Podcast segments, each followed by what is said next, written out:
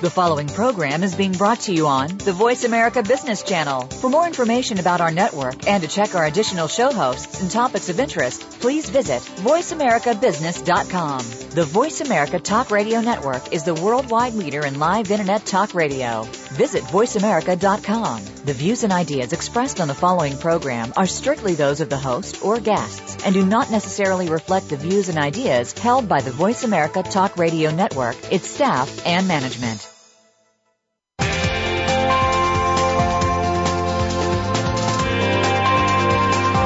Welcome to a very refreshing hour of business talk. This is Biz Buzz with Game Changers, presented by SAP. The best run businesses run SAP. You'll hear from the innovators who know how to use game changing technologies and business strategies to shake up the status quo in industry and help your organization move in exciting new directions. Now, here's your host and moderator, Bonnie D. Graham. Welcome, welcome, welcome. If you want to run with the Game Changers, you're in the right place. Yes, you are. Welcome to Biz Buzz with Game Changers. Today's buzz, getting social. Okay, truth time. It's the beginning of 2014. Sit back, take a look in the mirror. Don't be shy. I have an important question for your company. When it comes to your social status, is your company a hider or a seeker? You know what I'm talking about. I have a panel of three experts who have a lot to say on this topic. I'm going to introduce them briefly. I'm going to read the quote they sent me before the show, and we're going to hear from them right away to see what they have to say. So first up on the panel, I'm going to welcome Michael Miscisin, a leader in Ernst & Young's social media and customer analytics practice. And Michael sent me the following. He says social media can no longer be the purview of the summer intern or a small group in marketing or outsourced to a PR agency. The social enterprise is a concept that leverages the full scale of any company to build trusted relationships that benefit each function, each division, each business unit, and geography. Welcome, Michael Miscisin. How are you today? I'm great, Bonnie. Thank you for having me. Thanks for joining me. So that was a pretty interesting quote there about the social enterprise. Why don't you give me a little more meat on the bones and let's hear what you have to say about it. Well, a lot of enterprises have treated social media as, as a small thing that they've they've done on the side. It's been kind of a an activity that they feel is is uh, you know ancillary to their business is is less important than than it really needs to be. Companies that are are really firing in all cylinders and that are building trusted relationships with their customers, with their clients, and with their employees are engaging with those customers and employees and clients on all levels across all channels, and social has to be a critical component in that. Okay, I'm just worried about the small group in marketing that thinks they own it. I know some companies say, "What? You have a social media group, really?" And what about those PR agencies that make their bread and butter off of that? Any quick comments on that, Michael? Well, certainly you need to have PR agencies, and and they need to be a part of that strategy. At the same time, it's the entire organization that needs to be a part of managing social media on an ongoing basis, getting information from your contact center, getting information from your stores and people who work in your stores back through the organization so you can innovate on new products, so that you can create new experiences and so that you can build trusted relationships. PR agency, incredibly important making sure that you're getting the right message out. It's about getting the message out and then taking back what customers are saying about you and what employees are saying about you and internalizing it and using that across the organization. Thank you, Michael. Good start to our topic today. Alan Lepofsky, VP and a principal analyst at Constellation Research and a frequent guest here on SAP Game Changers Radio. Alan told me the following. Changing to social, in quotes, just for the sake of it, is a losing strategy. You need to have a plan that maps the right tools as solutions to specific problems. No one tool is going to solve everything. Very prophetic. Alan Lepofsky, welcome. How are you today? Hi, Bonnie. I'm doing great. It's a pleasure to be back with you in 2014. Thank you. Ditto, ditto. So, talk to me. Changing to social for the sake of changing to social is a losing strategy. I think those are fighting words. Explain, Alan, Alan Lepofsky. Talk to me. Uh, all the evangelists out there listening are going to hate me. They, they hate when I say things like that. But essentially what I mean is I, I deal with a lot of customers, both the, the software vendors and um, clients that are using the tools to run their business that you know, social is just one of today's big buzzwords that they know they have to move to. They're being told, you know, we, we need to implement social solutions. And, you know, what I mean by doing that for just the sake of doing it is losing ties into exactly what Michael was just talking about. You have to have a defined reason why you're doing this. On the external side, if that's customer customer support through your service organization, if it's better brand awareness through your marketing organization, that's great. If we're talking internally, is it around increasing project management? Is it helping the sales team connect better with the marketing team or helping the engineering team build products faster? There has to be a reason why you're doing this. Social isn't a thing of its own. Social is an enabler of all of the things that run your business. You know, just like in the past, having a phone or having email, social is a new channel and it shouldn't be treated as a discrete object. It should be treated as a element of all of the things you do to run your business. Thank you, Alan. Do you think there's a shiny penny approach going on when a company, let's let's talk about a mid-sized company, mid in the SME range, says, "OMG, we can't afford to avoid it any longer. We have to go social." Okay, good. Let's set up a committee and let's set up a, a chairperson and let's do this and let's hire this and let's we've got to do we got to become social and let's tell everybody we're social. Do you think it's the shiny new penny theory that that regulates or leads people to do that in companies today, Alan? Well, absolutely. And, you know, I like your, your term shiny penny, buzzword compliant is another big, you know, terminology mm-hmm. we use. And the issue with doing that is that to any different person in, inside your organization, there's going to be a different buzzword that means something to them. If your company is trying to make sure that they are doing social because they're supposed to and moving to the cloud because they're supposed to and having a mobile mm-hmm. strategy because they're supposed to and yes. doing analytics because they're supposed to. You know, there are hundreds and hundreds of different things the different organizations inside your company are going to feel that are, are the most important. One of the things politically inside organizations is these buzzwords help raise the elevate or elevate the awareness of some of these topics, which is what gets them funding. So that's mm-hmm. one of the mm-hmm. reasons a lot of these things tend to be buzzword compliant is it, it ends up being a, you know, a checklist on a financial spreadsheet somewhere. It's easy to justify return on, you know, a marketing campaign, it's far more difficult to say we have happier employees because they're more trusted and engaged and you know open and transparent. So unfortunately, some of the elements of social are hard to show up on a balance sheet. Very interesting. Thank you, Alan Lepofsky. And let's round out the panel with our third guest today, Anthony Leaper, a long time ago guest on SAP Radio. Thrilled to have you back. Anthony is Senior Vice President and Sales GM of Enterprise Social Software at SAP. Anthony sent me the following quote. By using the label social enterprise, he asks, are we in danger of focusing on it in isolation of the bigger picture, thus potentially diminishing its value? Anthony adds, after all, social plus nothing. This is math, kids. Do the math. Social plus nothing equals zero. We can all be social. And interestingly, I found a great blog post Anthony published called Pay It Forward Trump's ROI, where social is concerned. We can weave that into the conversation later. Anthony Leaper, welcome. How are you? I'm very well, Bonnie, and it's great to be back from a uh, a nice sunny United Kingdom today. Good, so, glad you're yeah, calling in. So talk to me. What about this math? Social plus nothing equals zero. What? Yeah, it's interesting. In fact, this almost builds on uh, what Alan was just talking about. We've done a number of uh, research projects over the last couple of years around the value of social in a standalone environment. And you know, it's been proved that in those situations it's less than successful. It's typically not adopted, uh, you know, and it, and it is very hard, as Alan said, to really establish an ROI from it. And I think that, you know, we're in danger, just like you wouldn't call a company the telephony enterprise when the phone came out. We're in danger of labeling social in isolation rather than think about it as being an adjective and an a, enabler to typical business issues that we have today. And those business issues exist because companies have got bigger, they've got more diverse, they've got more geographically located.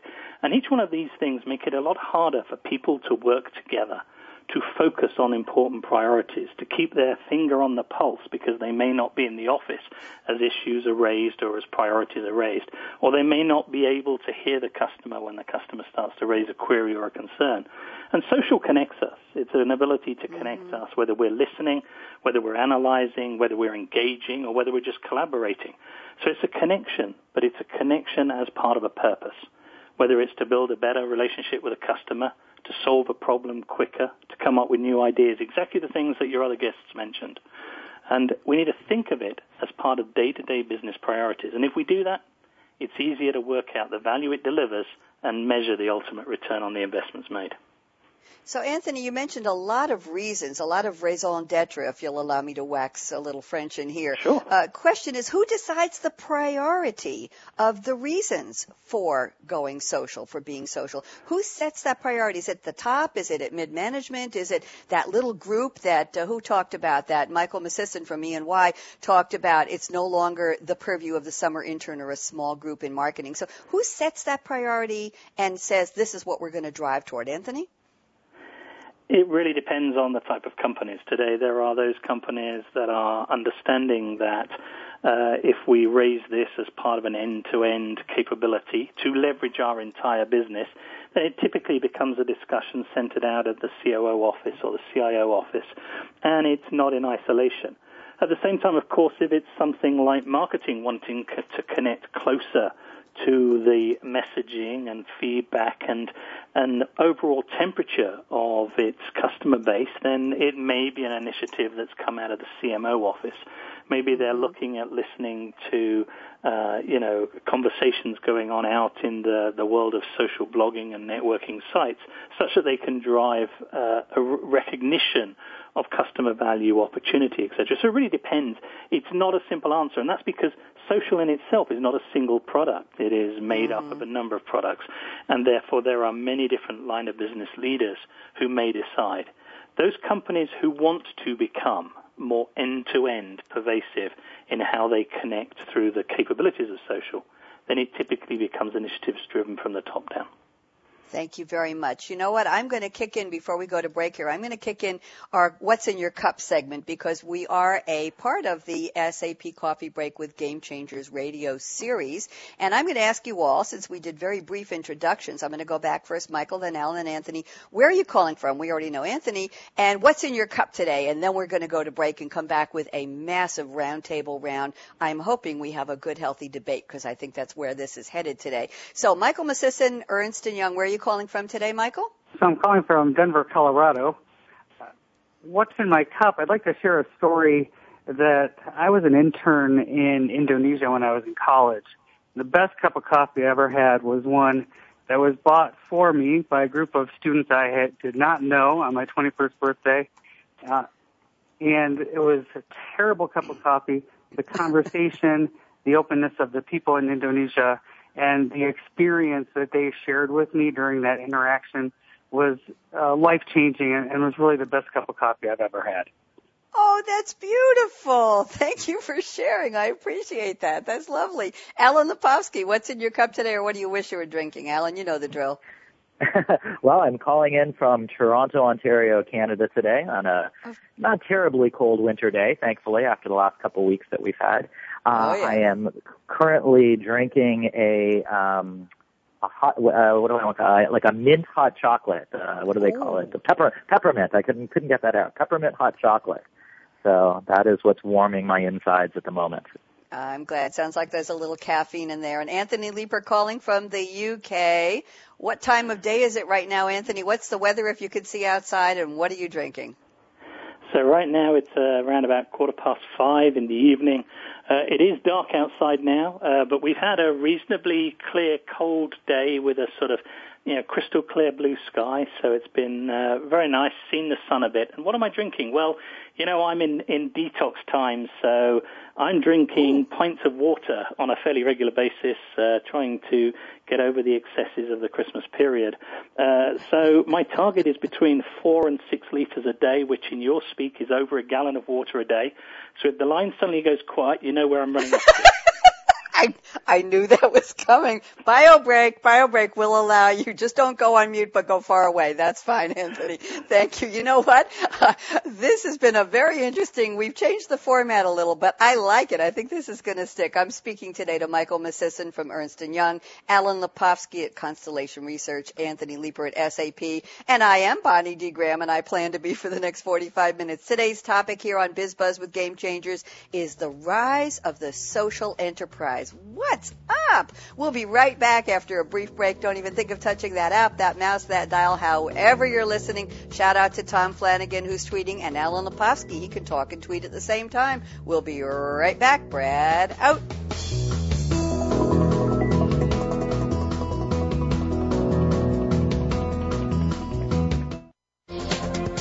the business community's first choice in Internet Talk Radio, Voice America Business Network.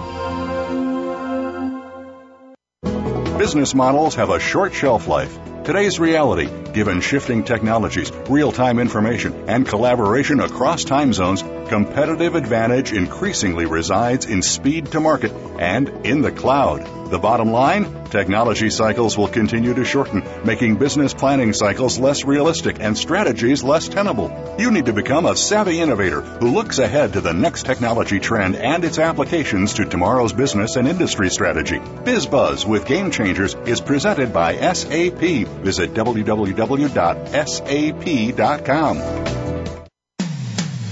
When it comes to business, you'll find the experts here. Voice America Business Network.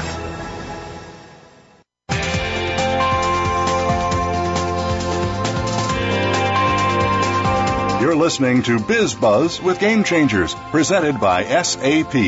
Email your comments and questions to bonnie.d.graham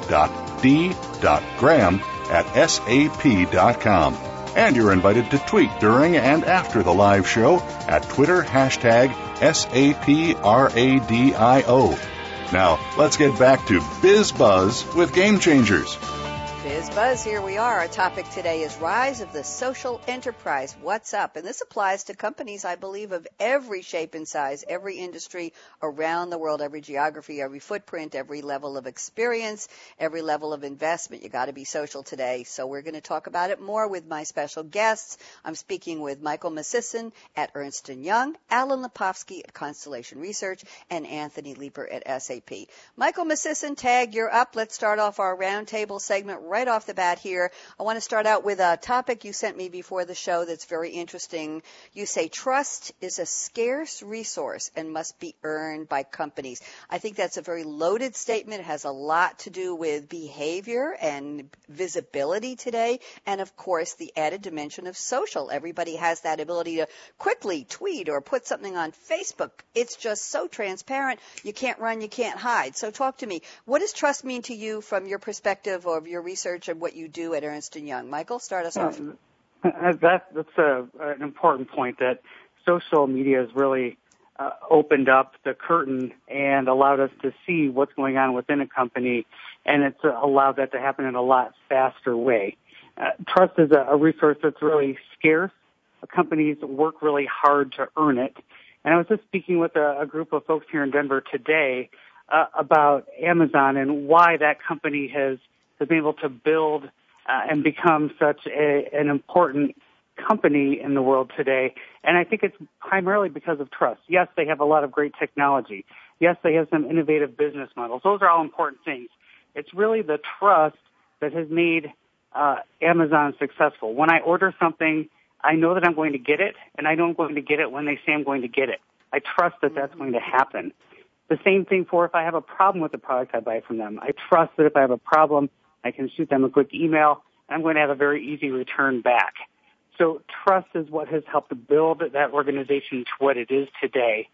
Social has made that more transparent so that if I have a problem with a product that I bought from a company like Amazon, they fail to live up to the expectation that I have, I can very quickly send out a tweet or post on their Facebook page that that company has failed me, that they are failing to live up to that expectation that they set that goes around the world very quickly, and that trust can mm-hmm. very quickly get eroded.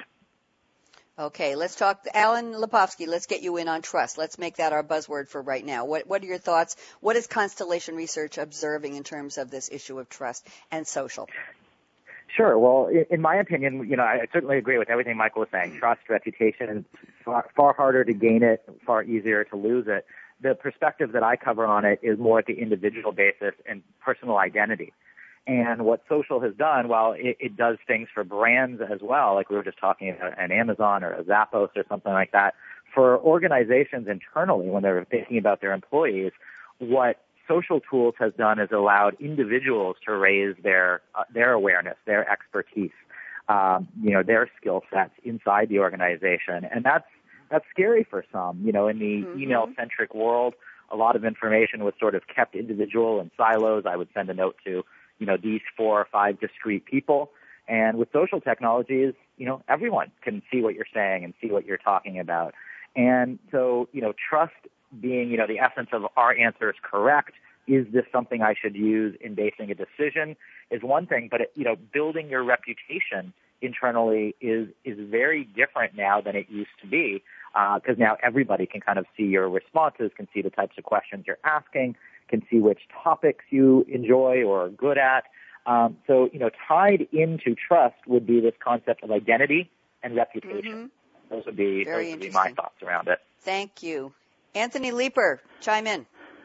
Sure. Let me let me start first by coming back on Michael's point, and I'll turn back on to Alan. So first of all, Please. you know, in the way Michael talks about it in the sort of Amazon world and stuff, what he's really talking about is how social is becoming a way of humanizing a lot of today's sort of faceless business world it mm-hmm. doesn't matter whether you're going to Target or an equivalent store here in the UK. You know, you're very unlikely to meet the same salesperson on a repetitive basis. So even if you're there in presence, you don't have a sort of face to the business and a consistent interaction. And of course, if you go online, then there's no face at all. It's totally faceless, and I'm just dealing mm-hmm. with some sort of connected world that seems to, through some interaction, provide some sort of product.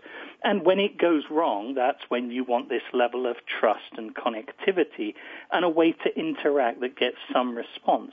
So you almost create a relationship with the social element of the environment rather than necessarily the company themselves. You know, you trust Amazon recommendations because you've grown to work that the way they bring this information uh, is is typically unbiased. It gives you a comfort feeling. It makes a recommendation. You you take a choice. Now we turn to, to what Alan said, which is around social internally and, and, you know, pushing those boundaries of people who traditionally have been apprehensive in sharing. If you think about it in the business world, it's always been sort of a, a, a very cutthroat environment. You know, you, you almost stamp on people to get to the top and knowledge is power and everything else. And social starts to change that whole thing because now my knowledge is is being requested, and when I give that knowledge, everybody sees it. So suddenly, mm-hmm. my power, you know, it could be perceived as being dissolved. The thing is that actually, what social also does is to show you how valuable you are because of the knowledge you do partake in delivering. Whether that's knowledge in Amazon about why a product is great, or whether that's knowledge internally about how to solve a problem or how to do something better. And actually, social then is something to be trusted when you realize that the value of what you can provide also is inherently recognized. Interesting, very interesting. I want to get into a little bit later in the roundtable, but not right now. I want to get into the idea of training people in your company on the issue of social etiquette what is appropriate? What should or should not they be saying under, let's say, a, a company approved Twitter handle versus their own Facebook page versus a company Facebook page? We have different layers here, but bef- just planting that seed, guys. But what I'd like to do now is take it in the direction of uh, something Alan Lepofsky showed me, told me before the show. Let me read this statement you sent me, Alan. I'd like you to kick off and then we'll go around the table. You say, if you're going to enable op- openness and transparency that everyone has a voice, which we've been discussing here, you have to make sure there is someone listening and taking action. Why don't you set the context for that, please, Alan? And then I want Anthony and Michael to chime in, please. Sure. This this ties back to one of the original things Michael started the call off with, saying how mm-hmm. social has changed from sort of being a haphazard thing that maybe an intern was running, and you know I'll, I'll take that as the the foundation of what I'm talking about. What I mean is, you know, organizations come to us and look for plans, advisory work, mapping of how they should be running their social media campaigns. And they have all these grand ideas of listening and setting up monitoring tools, but then often enough they don't have either the expertise or the process or the legal requirements or whatever it happens to be in place to then take action on that information.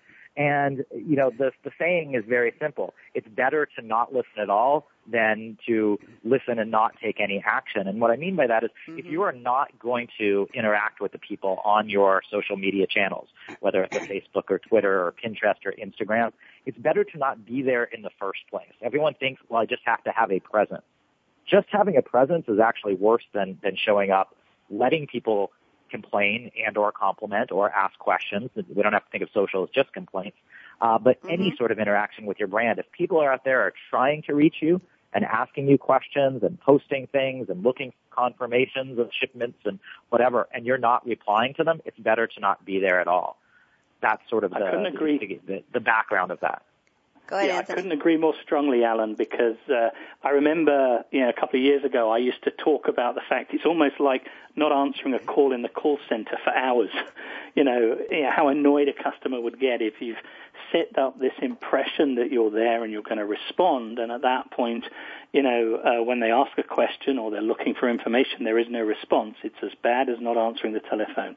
But interesting, the same problem occurs internally as well. Because if you now have your employees internally getting used to this concept that there's some feed of knowledge that can back them up in the way they take action and the way they make decisions, then they're setting expectations to their customer, be it internal or external, that they're going to be able to deliver. And again, if that uh, social environment dries up after a few months and isn't there to deliver uh, based on the expectation, it's also a problem. So uh, you need to be thinking end to end. You need to be creating a culture that wants to deliver and wants to respond. And as you say, don't start if you don't intend to go all the way. Very good point. Michael, you want to chime in on this before I go in a different direction? Yeah, uh, some of our research has shown that about almost every Fortune 500 company today is listening to what's happening in social media. Only 5% of those companies actually respond to what customers are telling them and have a way to get that information from the, the Twitter feed that they're listening to into the hands of people who can make changes to the company, into the hands of the yes. people who are developing new products and services, into the hands of the people who can improve the customer experience, whether it's in the call center or if that's in uh, a store or if that's in their online store, in their digital store. So it's critically important that companies have a way to get the information that they're listening to, as Alan said, into the hands of the people who can actually make decisions. And that's how companies can continue to build trust through uh, social media listening and then taking action to what the, their customers, their employees, and even their detractors are actually saying. Thank you, Michael. I want to go back to something I asked uh, in the beginning of the show. I asked one of one of you gentlemen about. I think I asked Anthony Leaper actually when we were opening the show. Anthony, I asked you who decides the prioritization of the social tools you use and the activities you use, and who coordinates it. Who decides what's important to the business of the business? So my question to all of you, and whoever wants to jump in, just say your name first, and we'll we'll run with it. I want to know is is it the habit of big companies today that are getting on this so-called social enterprise bandwagon, if I may use that term loosely, uh, meaning it's something that's, wow, we have to do it, it's popular, let's do it. Is it something that's piecemeal, haphazard, organic, or do most companies, you've observed from all of your points of view, from all of your, your business perches, I'll call them, do you observe that companies are doing it in a measured, detailed, planned way? Is it more likely that a startup will have a plan for social versus a big company will say, OMG, we're late to the party. Let's quickly start a social start a social organization. Let's put somebody at the head of it and let's get a bunch of people to do it. So where is it being done the best? That's my question. Anthony, Alan, Michael, who would like to start that one? I'm happy to start. I mean, Please. that's been one of the reasons why uh, it's Anthony here. Uh, that's been one of the reasons why you know we've been trying to steer the evolution of our products and that to have a sort of common backbone because actually up until now we're seeing most of the customers we interact with have approached this on a piecemeal way. And Okay. maybe their, their social listening solution that they're using out there with their customer is not connected to their social platform internally that connects employees to employees, which is never connected to the business data. Um, and, and everything is just so fragmented and it's happening in little pockets. Um, now, I think uh, in a way it would be very wrong for us to say that's that's that's not the right way to start because for a lot of companies to sort of go full um, approach at the very beginning is very tough and you need to test some pockets. You need to see how the culture of the company adapts and stuff.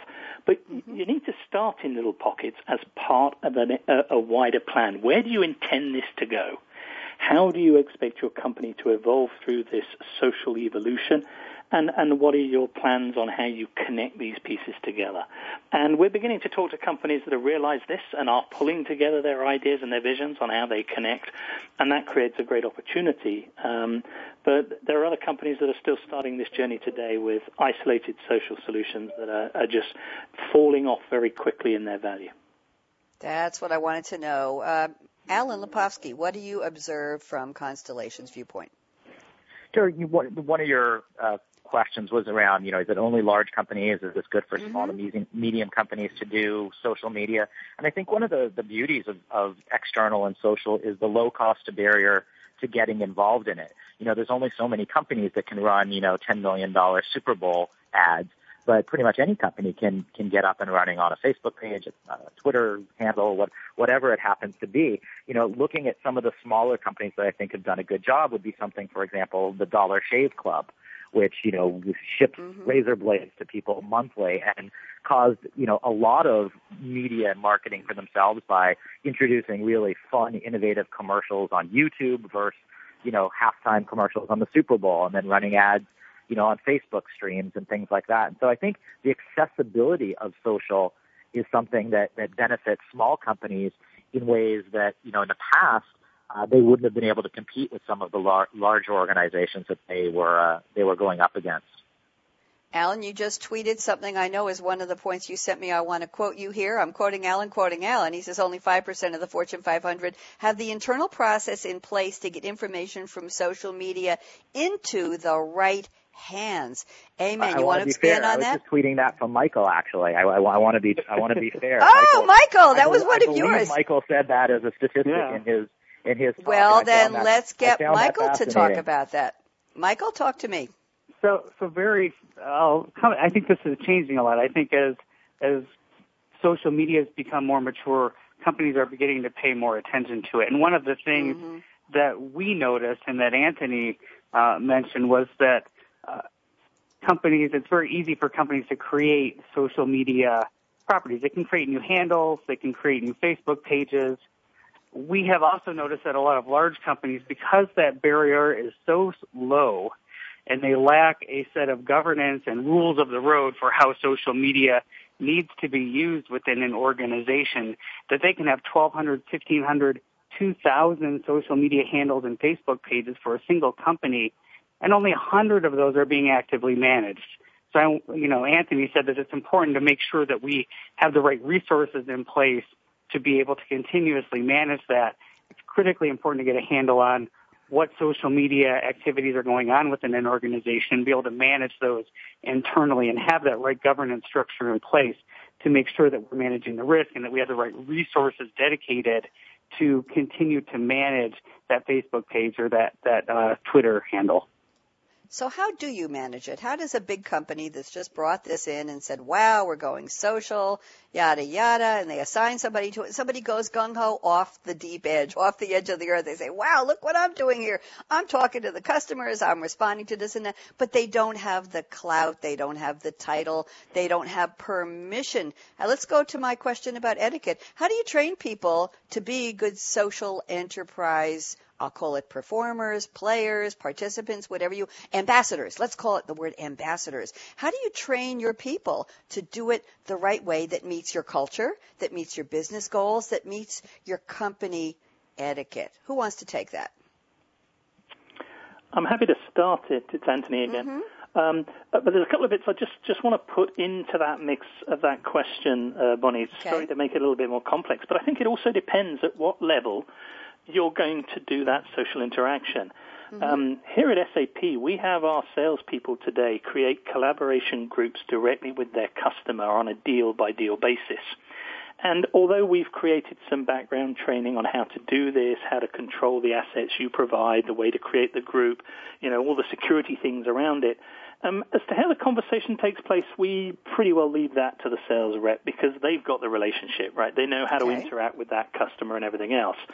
Obviously, as you go sort of wider in the scope of that social environment, then there's a need for more and more controls. Yes. Um, you know, once you're on a, a sort of global social site, then brand is important. You know, the culture of the company and the way that gets re- represented is important. And of course, uh, you know, any profanity or things, um, you know, oh, content yeah. that you don't want to have shared. You need all that content mediation control. So it depends on the size of social. And again, as, as part of my sort of, I keep saying to people, you, you shouldn't think of social in just one domain. Uh, social exists all around, and you will need different rules for each element. The first bit is get people comfortable with, you know, some of the core etiquette of how to respond, how to interact. You know, no ideas about idea. You know, encourage interaction. Um, and there are training elements available to help companies start to think about that. Good. Thank you. Alan Lepofsky, I'm going to bring you into this on a comment you sent me before the show. You say a person's digital proficiency is not tied, solely tied to their age. What do you mean by that? Let's segue from what Anthony was talking about through this, please. Sure. This is this is a very very important topic that we're discussing a lot in 2014 and over the last mm-hmm. decade or so there has been so much talk about generational effects on the workplace. You know, the difference between millennials and baby boomers and retirees and all of these things.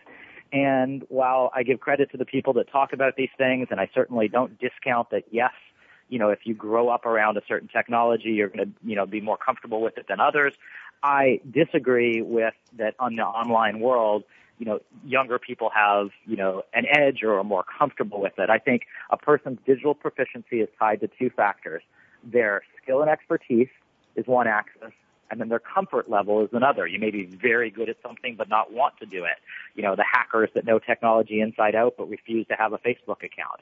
Uh, or you may have a very low skill level and be willing to jump in and do anything and sign up for every website known to man. Uh, you know, what we look at for this is that a person's digital proficiency is less tied to age and more tied to their surroundings, their environment, the people they work with, the organizations they're part of, more, you know, geographic and demographic information than just age information. And so we have people ranging from, you know, some of the cliche terms like digital natives, people that have grown up with it, to Mm-hmm. digital laggards, people that are watching but are staying out of the mix and then to those that are digitally disconnected, those that are completely aware of what's going on but choose not to participate. And inside organizations, you have to have a good sense of feeling of what your employees are like. You know, you ask, what if somebody goes out there and is representing your company as a champion but doesn't know what they're doing or says the wrong thing? That's an exact example of digital proficiency. It may be somebody that's jumped in before they actually had the skills and expertise and training to do such a thing. So we work with organizations to help run through a series of, of questions and tests. I'll give you just a very simple example to not keep Yeah. talking, but something like, what woke you up this morning? Was it a rooster, mm-hmm. an alarm clock, mm-hmm. or your iPad sitting on your pillow? You know, th- that, that distinguishes what type, you know, one of the, the keys of what a person is. You know, when you want to know what time it is, do you have a wristwatch or do you look at your cell phone? You know, and we go through a series of these. There's a hundred some odd questions that help figure out, you know, where somebody fits in the digital proficiency life cycle. Very interesting. Michael Miscisin, E&Y, what's your take on all of this as far as uh, digital proficiency and who needs to get trained and the pockets of training and the etiquette? Talk to me. Bonnie, I, was, I spoke this morning for a group here in Denver about 125 IT and audit professionals. And when I've done this speech in the past, I've always asked, uh, who checked Twitter this morning when they got out of bed? Who checked Facebook when they got out of bed? And last year, my informal poll, a small handful of folks would raise their hands.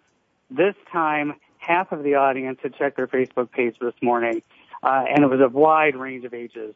And uh, all of them had checked it since last night.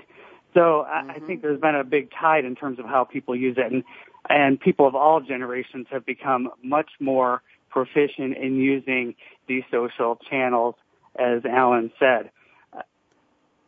At the same time, uh, I think there is a difference in the way we I use social media and use uh, digital channels, and the way uh, my friend's 14 year old son uses those channels.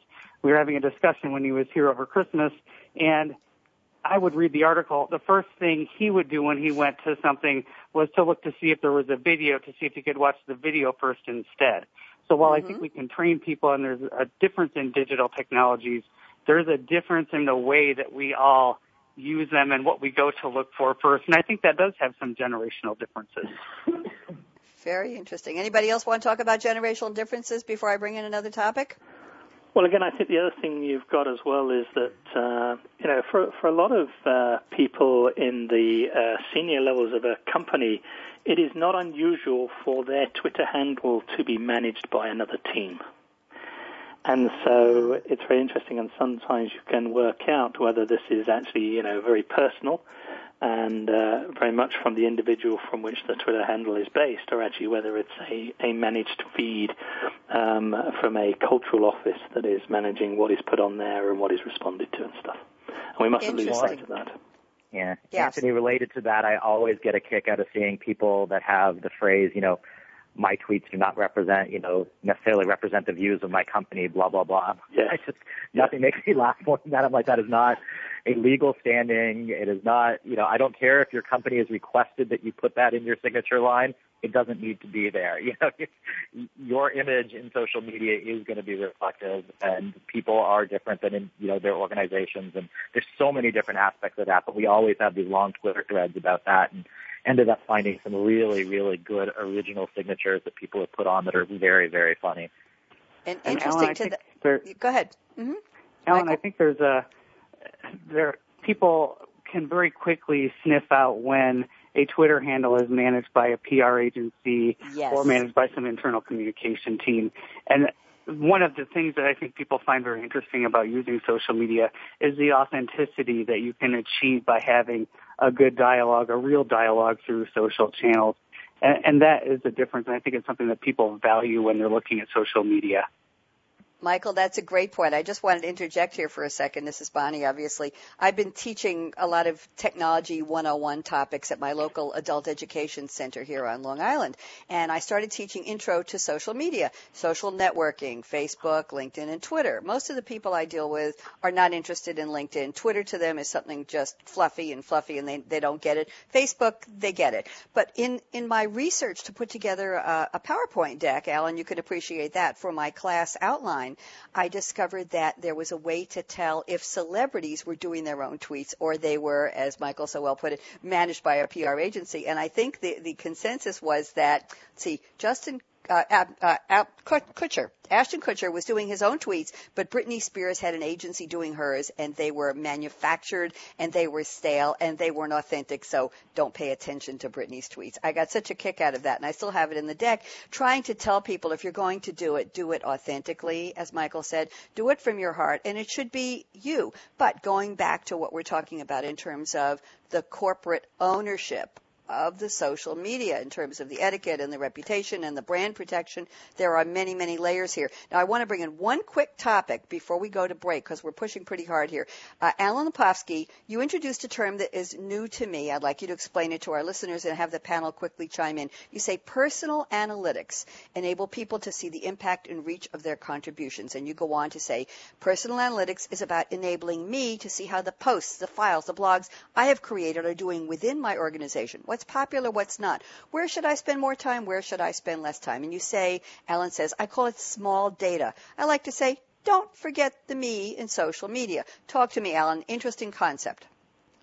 okay, sure. Yeah, so let's rephrase that last phrase. It's don't forget the me in social media. And what this revolves around is we have a lot of hype and industry buzzwords and talk around this term big data. And big data is all about the crunching huge amounts of information and interactions and people and profiles and being able to find patterns and recognize things. And while that's extremely valuable for things like, you know, Black Friday shopping or holiday gift shopping ideas and these things, what interests me more is what I call small data, and that's the subset of data that's specifically relevant to me. So when I make Mhm. a tweet or an internal post or share a file on one of the cloud file sharing networks, I want to know which of my peers actually looked at that, which of the Mhm. things, you know, the blog posts that I've written have been read the most and which have not, and get a sense back of where I should be spending my time and where I shouldn't. And over, you know, the, the first introductory years, the training wheels sort of years of social media, you know, we were all just encouraged to get out there and share ideas and blog and tweet and internal, whichever tool you use. But I think we're at the point of maturity now where people get the tools. They don't have to just get out there and practice using them. And I'd like to see the analytics from the vendors help us focus more on the topics, the areas, the times of day, the days of week, et cetera, that have been successful and allowed us to reach an audience versus wasting our time and say I go off and spend six hours on a blog post that nobody really wants to read. So that's what I refer to as personal analytics. I appreciate that. Anthony Leaper, I bet you have something to say on that. What what sayest yeah. you? Absolutely. I mean, I think this is where the key is going. I mean, if mm-hmm. we think about not just social in isolation, but social as part of a business process, social as part of a interaction with the customer, and all these little threads of social information, that's a huge gold mine of intelligence. And you will actually find a blog I wrote uh, a little while ago, which was uh, talking around how social helps us maybe ask the question we've been too afraid to ask in the past. Um, you know, but it, but this whole idea of being able to start to track what are the threads of intelligence that we can get out of a, a pattern of work that includes, you know, business data, that includes uh, social information, that includes input from people, such that we can make intelligent recommendations to, yes, you should engage here, because you can add value, because I've seen you add value in the past. B, you know, if I want to solve a problem, the system is saying to me, you should include Alan because he has expertise in this area mm-hmm. and he's got a track record of adding value. You know, systems are going to become far more intelligent in how they engage you in these conversational threads because it's learning about the value. And yes, you can see a report of how valuable you are in that, but I think the real trick is the system saying to you, here's where you want to get involved or here's the way you want to do this because it's learning around the things we do that are adding the most value. Wonderful. And Michael Miscisin, E&Y, why don't you close out this segment for me? I'll give you about a minute and a half here before we go to our final break. Go, Michael. Sure. Sure. And from an individual perspective, I want to understand uh, you know, what things I should be paying attention to and what I need to be looking at and which blog posts will be interesting to me. So turning that on its head in terms of what I would want to post out, I also want to understand what types of things are going to be interesting to me based on what I've read, based on people that I know, based on people that I follow, and going deeper than simply a popularity contest where it's how many uh, tweets did that particular individual receive and, and or or post, and therefore I need to be interested in that individual or that person's famous what things would really pique my interest. I think that that would also be another way to kind of spin the, the tool set on its head. And the same thing for a company. What types of things does that company need to be looking at? What are some of the early warning signs and early indicators uh, that there could be a problem um, with things that I'm doing or things that my company is doing?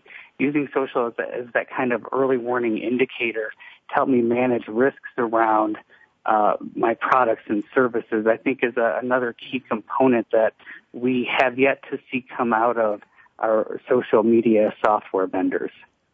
Thank you very much. I'm talking to Michael Miscisin at Ernst & Young, Alan Lepofsky at Constellation Research, Anthony Leaper at SAP. I'm still Bonnie D. Graham, and you're listening to Biz Buzz with Game Changers, presented by SAP. We'll be right back with our final segment, which is called The Crystal Ball. I'm going to ask my three esteemed panelists, Michael, Alan, and Anthony, to look ahead over the break. Go and get to the garage, the shack, the back of the trunk of the car. I don't care where you keep it. Get the crystal ball out, dust it off, and tell me me, please, if we had this conversation five years from today, that would be January 14th, 2019, really? Yes. What would we be talking about in terms of the social enterprise? Would it have risen already? Would it be over and done? Would it be just a matter of doing business as usual? We'll be right back. Don't even think of touching that dial, that mouse, that app. Brad out.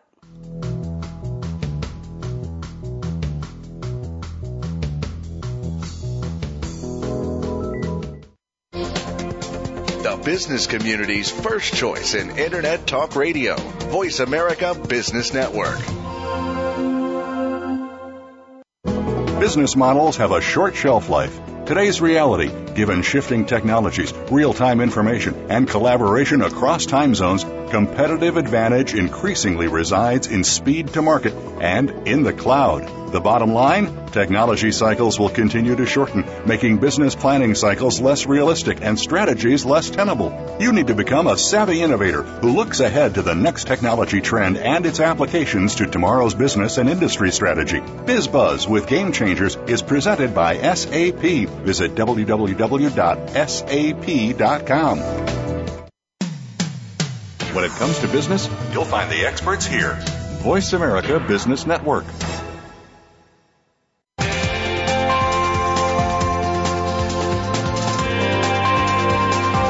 Listening to Biz Buzz with Game Changers, presented by SAP. Email your comments and questions to bonnie.d.graham at sap.com.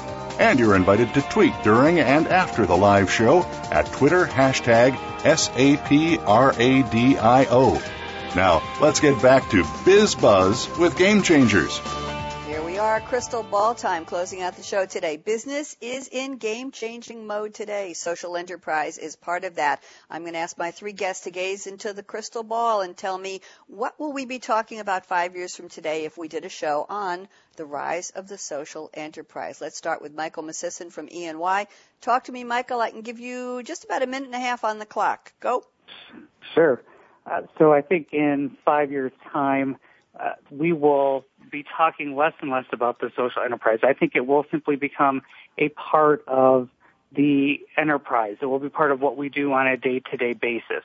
I think it will be more ingrained in the way that we interact with our customers, the way we interact with our employees.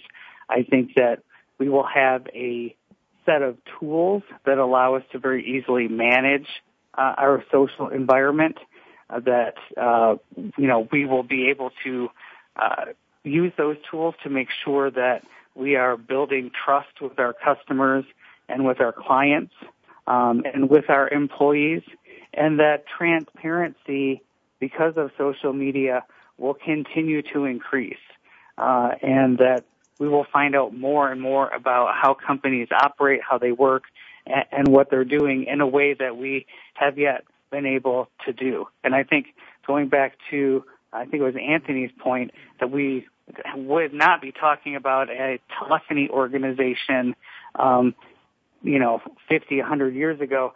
Certainly there were a lot of things that we were doing to make sure that we were integrating telephony into our organization. And we need to be doing the same thing for the social organization. Thank you very much, Michael Miscisin from E&Y. Let's turn to Alan Lepofsky at Constellation Research. Alan, crystal ball, what you? Okay, so five years from now, one year from now is easier to predict, but let's let's take a, a mm-hmm. jump at five years from now. Five years from now, we're going to have, based on things like you know, I'll look at even an SAP HANA's in-memory computing or IBM what they're doing with you know, quote unquote artificial intelligence in, in their new Watson computers. All of these things are going to combine to give us a lot more automation on the, the tasks that we do every day, much more helpful information from our computers. If you look over the last decade or so, in all honesty, nothing has really dramatically improved the way we get work done. We've had newer, better reach, more, you know, social technologies thrown at us, but there's just been more and more and more. We've had extra things added to our day. Instead of just checking our inboxes, we now have to check 87 different places for information. So in some ways, mm-hmm. we've actually caused more fatigue in getting our jobs done than we have improving. And I think the next wave, whether it's via analytics or faster computers or pattern matching or, you know, any of these things we've talked about today, I think the tools are going to be geared towards actually refocusing on helping us get our jobs done. They're going to help us prioritize the things we should and shouldn't do. They're going to give us suggestions on the courses of action. They're going to look at our previous, you know, histories of the way we've responded to questions and provide us suggestions on what we should do moving forward. Now, all of these things are going to, you know, hopefully combine to help us get our jobs done more efficiently. And that's, you know, what I'd like to see over the next five years happening. Thank you, Alan. Quick question from me. In five years, when an employee gets hired by a big company that has a social infrastructure and believes in it, and they might be hired for a job that will put them in the social, on the social firing line, if you will, will their personal social networking, social media practices, best or otherwise, their personal history become part of their resume organically, whether they like it or not, as far as their skills, their etiquette, their mouth? Talk to me quickly, 30 seconds there's very little difference between work, you know, the, the term is work-life balance and everybody talks about trying to find those. There's work-life blending. I, I often say we just have life. It's not work, it's not life. We have life and aspects of that life are personal and aspects of that life are professional. And it's not up to our organization to determine what the boundaries of those are. It's up to the person. You can decide to disconnect you know, at night when you go home with your kids, you can turn off your phone. So, you know, will your personal profile be part of what you do at work? Uh, I, I still think there has to be boundaries there, but I think, you know, your personal reputation a helped you get the job, so you shouldn't think that it shouldn't be part of what your organization is going to ho- hope to leverage from you. If somebody's hired for a social media position, then it's probably because of their, you know, their background. Thank you, Alan. And let's turn to Anthony Leaper at SAP. Anthony, I'll give you a minute and a half. Talk to me. 2019. Okay. What do you see? Yeah, I think it's going to be all about connections, right? It's around mm-hmm. connecting people to people. It's around connecting organizations to people. It's around connecting the Internet of Things to enterprises. So we'll be talking about the connected enterprise, the people, the information, the applications, the business priorities, everything. And it'll be around really this pervasive blending of what we've called social today. But in fact, it's all just about listening, analyzing, understanding information that's coming from other sources. It's around engaging in different ways. And through all of that stuff, being able to instinctively connect the right people to the right priorities based on either their propensity to want to be connected into that conversation or mm-hmm. potentially their value, what they could contribute. And out of all of that, we're going to get some far richer sort of idea around, you know, what works, what doesn't, what to recommend, what not to recommend, meaning that our systems can become more instinctive and those instincts that the systems have helping us make better decisions. So I think it's around being connected, being connected better, being able to respond faster, and in a way, creating a successful enterprise for the future. Thank you very much, Anthony. And now it's time for Bonnie's predictions. They're easy. I wrote them down. Tomorrow is Wednesday. Coffee break with Game Changers, 8 a.m. Pacific, 11 Eastern, here where I am. Show number 117 if you're keeping track. We're going to do a part two tomorrow. Technology donations, enabling social change around the world with NGOs and NPOs. Great panel. Nish Pengali from SAP is coming back with two special guests joining her on the panel. This Thursday, Startup Focus with Game Changers will be a rerun of a best of. We'll be repeating the Startup Nation Israel. Great show. You don't want to miss that one. And next Tuesday, right here on Biz Buzz with Game Changers, 9 a.m. Pacific, 12 Eastern, we'll be talking about, ooh, fakes, frauds, and scams. Are the bad guys getting smarter? You don't want to miss that one. Special thank yous to Michael Miscisin at Ernst & Young, Alan Lepofsky, regards to everybody at Constellation Research, Anthony Leaper, great to have you back. Shout outs to Susan Walker, Tom Flanagan, Brad, and the Business Channel team. And thank you again to Alan Lepofsky for talking and tweeting at the same time. You rock. And here's my call to action. Everybody listening, fasten your seatbelt. What are you waiting for? Go out and be a game changer today. This is Bonnie D. Graham signing off for another live edition edition of Biz Buzz with Game Changers presented by SAP. Have a great day. Have a great week. And I'll talk to you tomorrow on Coffee Break with Game Changers. Bye bye.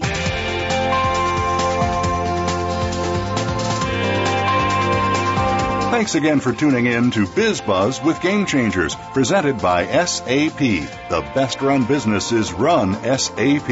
To keep the conversation going, tweet your questions and comments to Twitter, hashtag SAPRADIO.